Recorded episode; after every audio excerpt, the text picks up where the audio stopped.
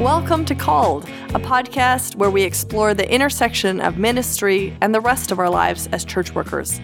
I'm Sarah Bariza. And I'm Bill Smoots. Join us on the first and third Tuesdays as we talk about cutting out the BS in our lives and embracing the good. Between the two of us, we've ministered in churches for over 50 years and we're still here. I've been a church musician all over the denominational spectrum mainline, evangelical, Catholic. Basically, if they hire organists, I've probably worked for them. And I have pastored all sorts of churches from small rural to large urban suburban, uh, primarily in the Presbyterian Church USA, but most recently in transitional positions in the United Church of Christ. And today we're talking about settling into a new church, plus our reads of the week. So, this whole settling into new churches, I think Bill and I have done this a lot. And I've done this a lot more than I think most church musicians have because I've moved a lot. I followed my husband's career to several different states, I think three at this point, and within churches at those various points. So for the last few years, I've moved around a lot and I'm finally in a church. I've been here for a year and I'm going to stay for a while. And so I'm having these, I'm having these thoughts of, oh, I can like, I've, I've actually settled in and can continue to settle in. It's not that I've settled in and now I'm moving to a different state. It's kind of and exciting. Bill, you've settled into a lot of places. Well, I've, I I ended up serving more churches uh, in in my called installed phase of my life than I ever anticipated. Mm-hmm. And you've been an interim and lot. now for the last four years, I've been serving as an interim, and and so that's a year and a half, two years, and and then you're on to another new beginning. And Mm-hmm. Yeah. So yes, I so we've we've done this settling in quite a few times. For better or for worse. And I we feel have. like I feel like I learn something new every single time. I don't think I would have learned anything new if I hadn't moved. And Yeah, and good point. so while moving has its drawbacks, don't get me wrong, it's also been those places in ministry and life where new learning has taken place and I've added tools to my set of skills. And and so from that perspective, I I've learned a lot and value uh, those moves because I wouldn't have learned those things if I hadn't. And I think it those moves probably have also made us more willing to accept change because that's part of the deal. If you're going to move, you've got to be able to you have to be okay with the change, and it really helps keep your mindset forward looking. Yes, because it's no it's no use looking backwards. Mm-hmm. So, we're going to approach this through six different angles, six different areas where we can settle into a new church. But before we get to those six, we're going to talk about how to get the ball rolling.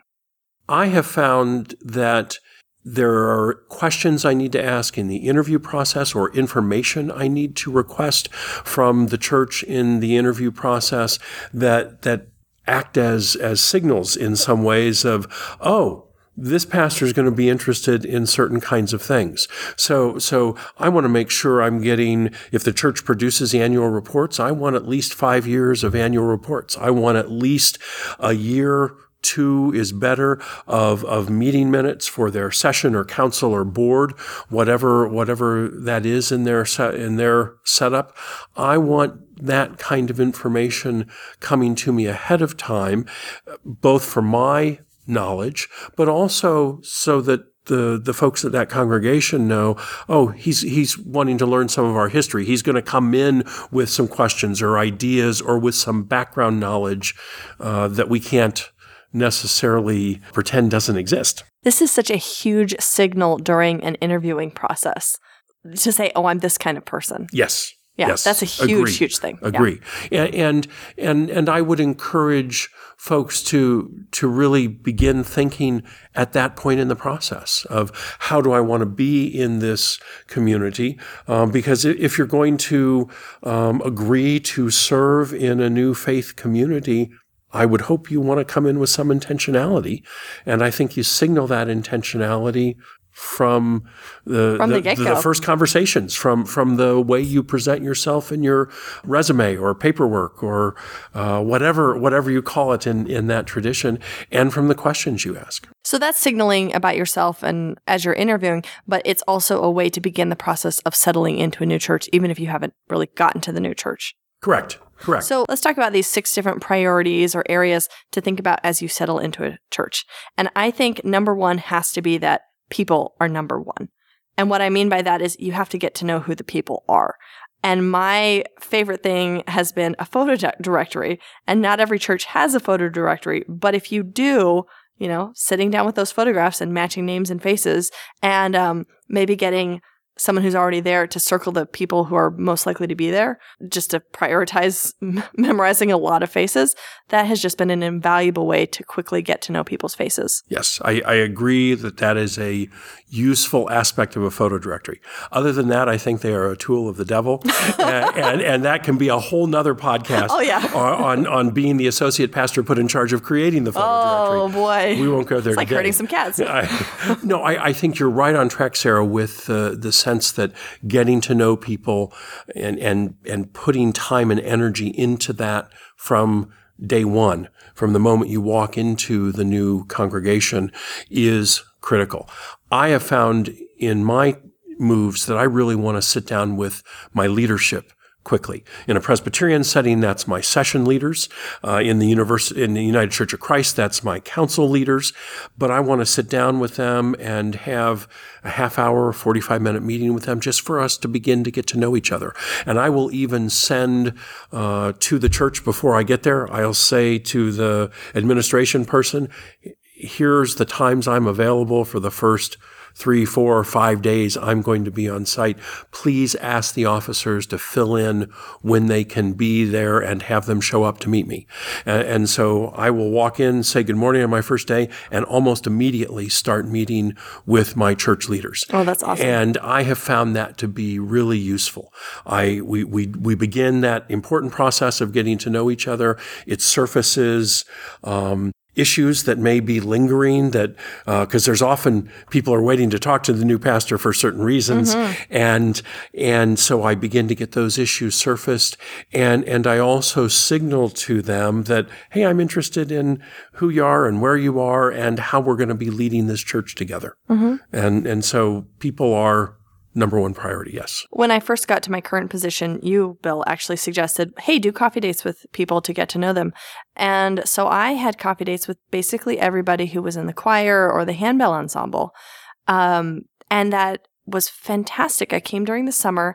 And so I wasn't seeing people regularly. And even when I do see people on a weekly or biweekly basis uh, for rehearsals and services, I'm really focused on the rehearsal and leading that well. I'm focus on the service and I don't have time for an hour long here tell me about tell me about why you love this church and why are you in the choir? Like really important and meaningful conversations there is just not time for that. And so starting off my time at this congregation by having those lengthy relational conversations has been fantastic.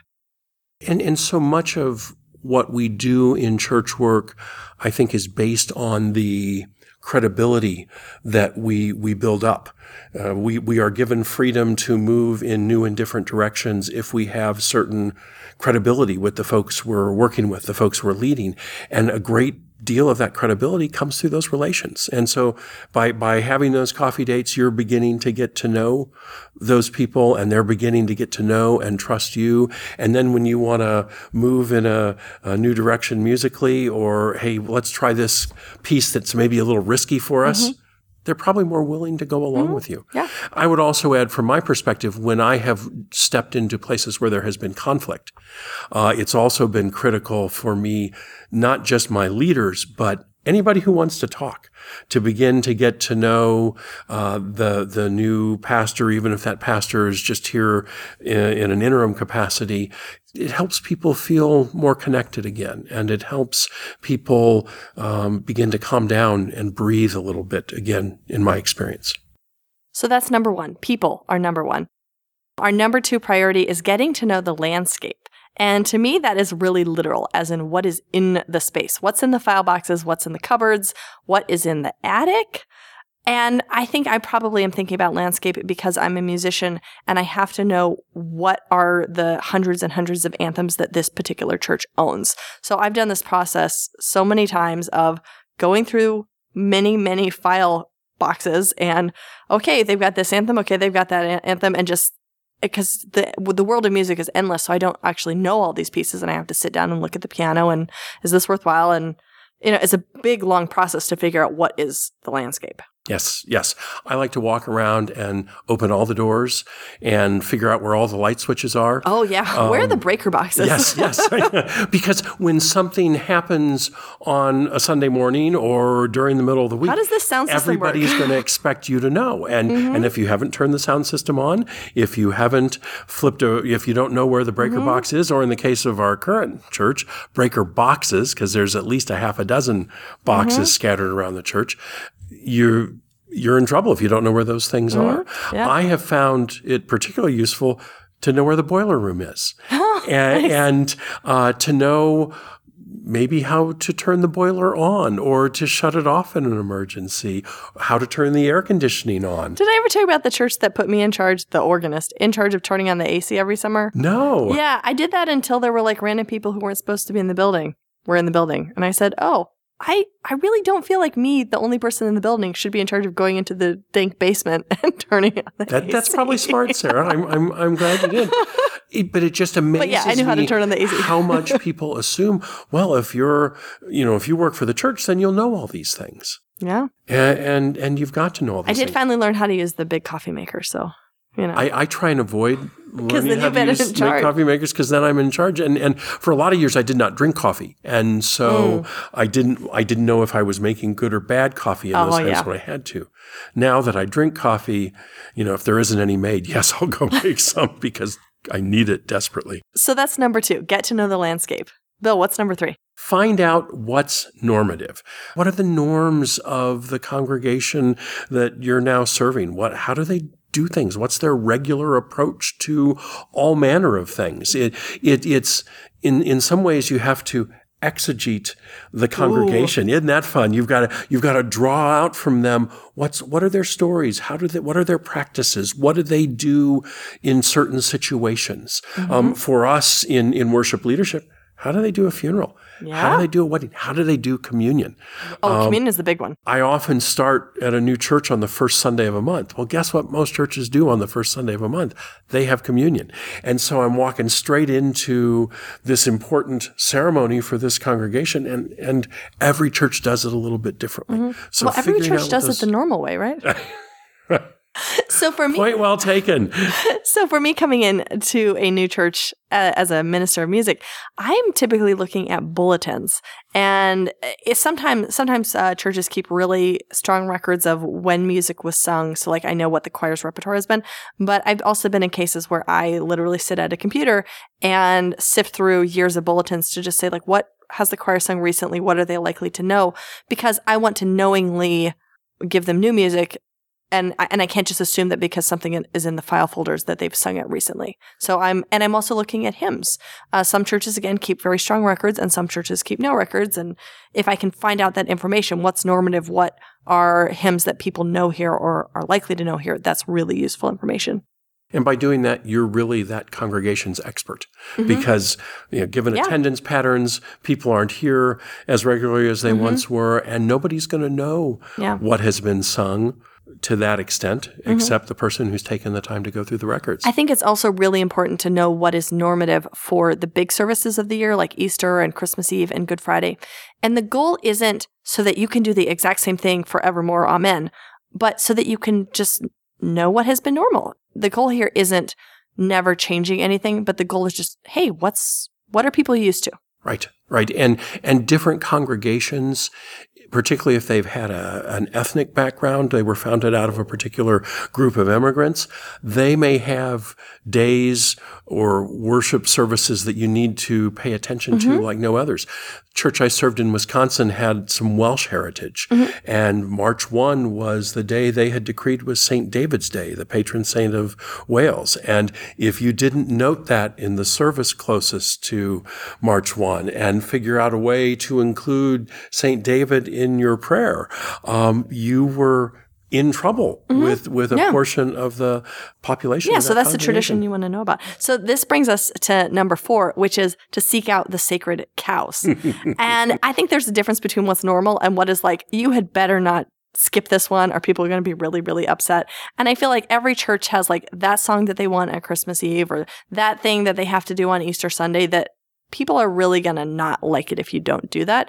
And again, if you're in a leadership position, depending on your denominational structure, maybe it is a good thing to say we're going to break with this tradition or we're going to change it, but you really, really want to know if you're gonna if you're gonna mess with one of those sacred cows. You don't want to do that unknowingly. I think it's important to know it. You're right. Mm-hmm. I'm also a believer in the the statement that uh, sacred cows make the best hamburger. Oh, and, and, that there are times when you need to just mm-hmm. mess with things. Mm-hmm. This but better is, to do that knowingly. The, well, to do it knowingly, it's also easier to say this from a perspective of an interim pastor. Oh, for sure. Than than called installed or settled. Mm-hmm. Uh, but but I think it's important in in my role as an interim that I come in and you know if we've always had communion on Christmas Eve, well, dang it, Christmas Eve is about getting Jesus born, not killing him off, and, and so I'm going to push to not do communion or only do communion at the smallest service if they have multiple Christmas Eve services that I can do. But there are other things. Totenfest is, is uh,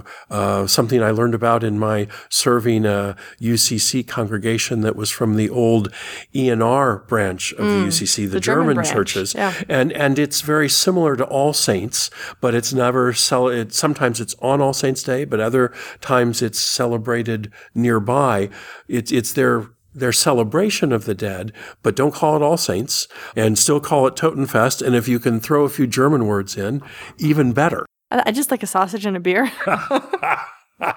and all God's people said, Amen. So, number five, figure out what to do now and what to postpone. Tell me so what you're thinking. I feel like some things really need to be done right away, and some things can wait indefinitely. And I have found that by identifying what those things are that, that can wait and then making it really clear to myself, I don't have to do that right now, it frees up a lot of mental space for me. So here's, here's an example. I have a very large music library to work with. And some of it's organized and some of it is not. When I first got here, I made sure that everything was organized that was immediately important to me. And then I said, the rest of this can wait till next summer. So I am now a full year into working at this church and I'm just getting to organizing the stuff that I said I'm waiting a year because I can't do all things at the same time. I, you know, you've got to prioritize. And by saying, here's what is not a priority, I've just freed up that mental space for me and just, it's not even, hasn't even lingered in the back of my mind as something I should do because no, I'm, I'm not doing that till June of 2019. Well, and music that's been sitting in a drawer for how many years already one more year isn't going to hurt. Mm-hmm. So, I, and I, think, I think that it applies to a lot of different roles within the church because there are some things that are just really pressing. There are some fires that have to be put out right now. I have to know what we're singing this Sunday. Like there's those really pressing things, and some stuff can just wait a while. One of the the pieces that I would say I've discovered around this topic is usually the very first people that want to meet with me, that are trying to make appointments with me before I arrive on site or are, are trying to break into all those appointments I've already set up with church leaders uh, because they've got something they've just got to tell me, that those are good things for me to listen to, but not act on much. Oftentimes people have some agenda they're bringing or they're trying to continue to play out some fight they've been having with someone else in the church and figure if they get to the new pastor first, then they Their will have story, won. Yeah. And and so I've learned that I just need to to to listen and to receive information, but really try not to, you know, unless it's the, the building is in danger of catching on fire or something like that, or somebody's life and limb is, is mm-hmm. at risk. I just need to listen and receive that information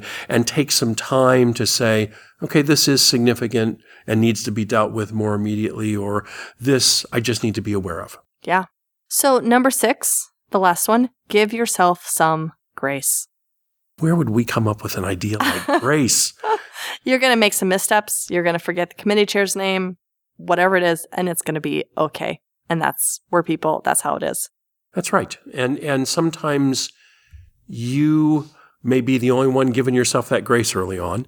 uh, this is true. but that, but but you need to give it. But you do. You, you have to, to take care it. of yourself first. That's right. Yeah. That's right. Because if you're tied up in knots, if you're feeling guilty, if you're allowing people to uh, project start their energy up onto on you, you yeah, and yeah. project their stuff, let's mm-hmm. say, yeah. onto you, you're not going to be effective for the entire congregation. Mm-hmm. And so operating with grace and And giving grace to others. and, and yeah. giving grace to others. Yes, I, I, I, I laugh a lot and, and say to people, "Oh, but we live in hope," and and, and I really think we do. I mean, it's a it's a silly statement sometimes, but I really do think we live uh, in the hope that that.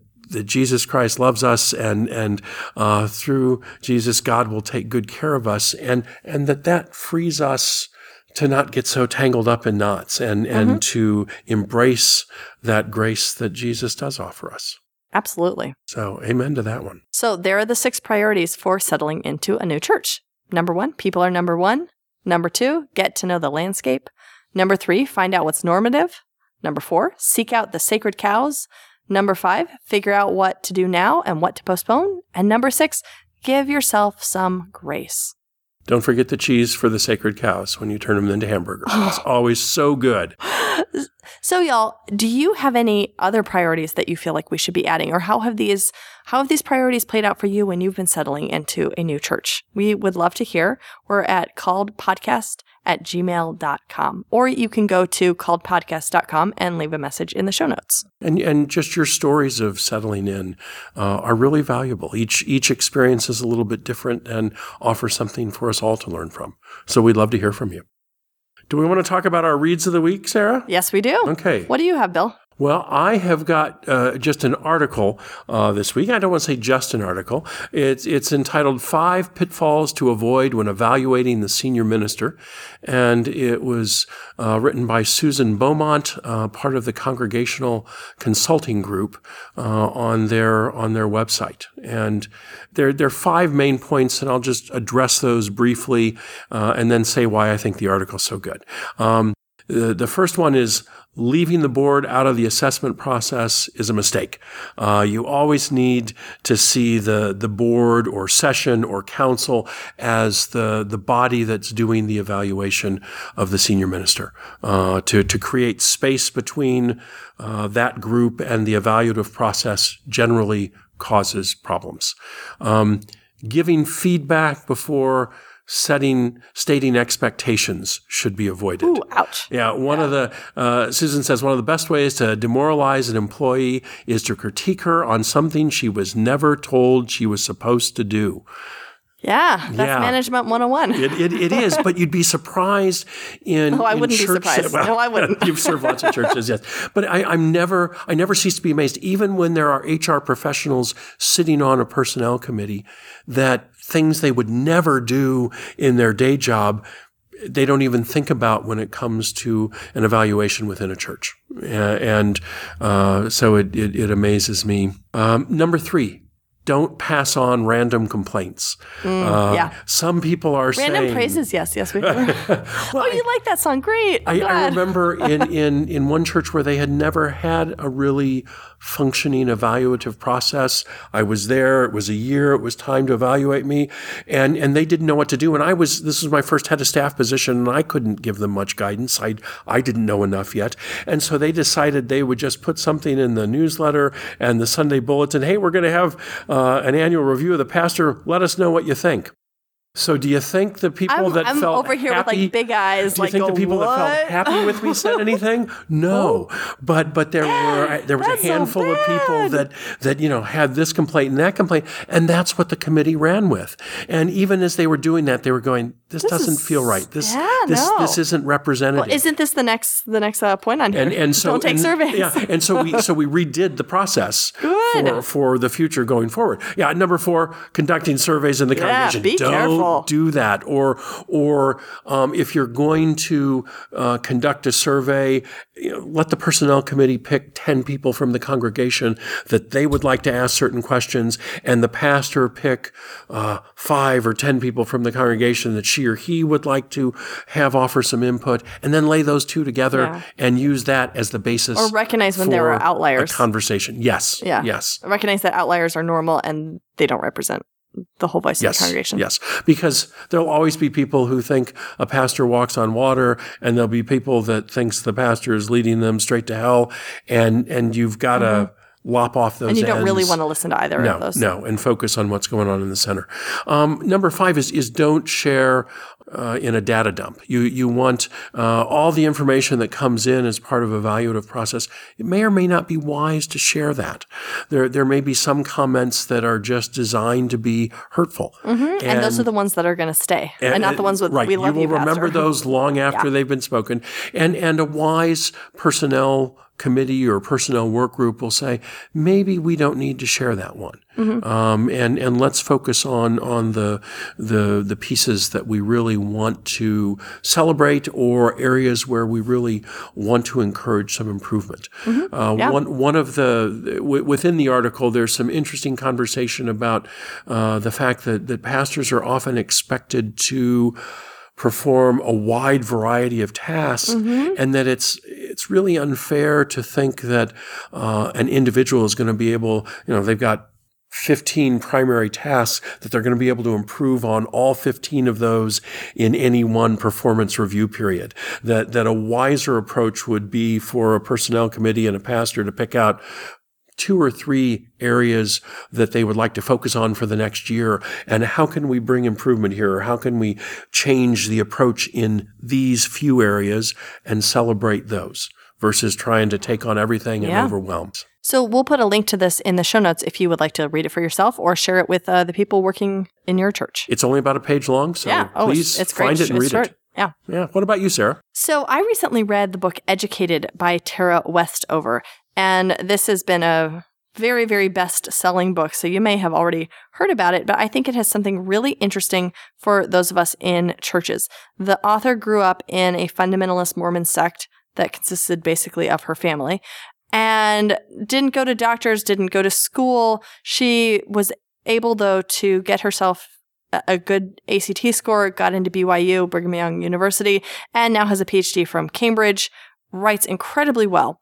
So a really, really interesting, interesting story. For those of us working in churches, it has a couple different takeaways. One of which is that you can't always tell where people have come from just by talking with them.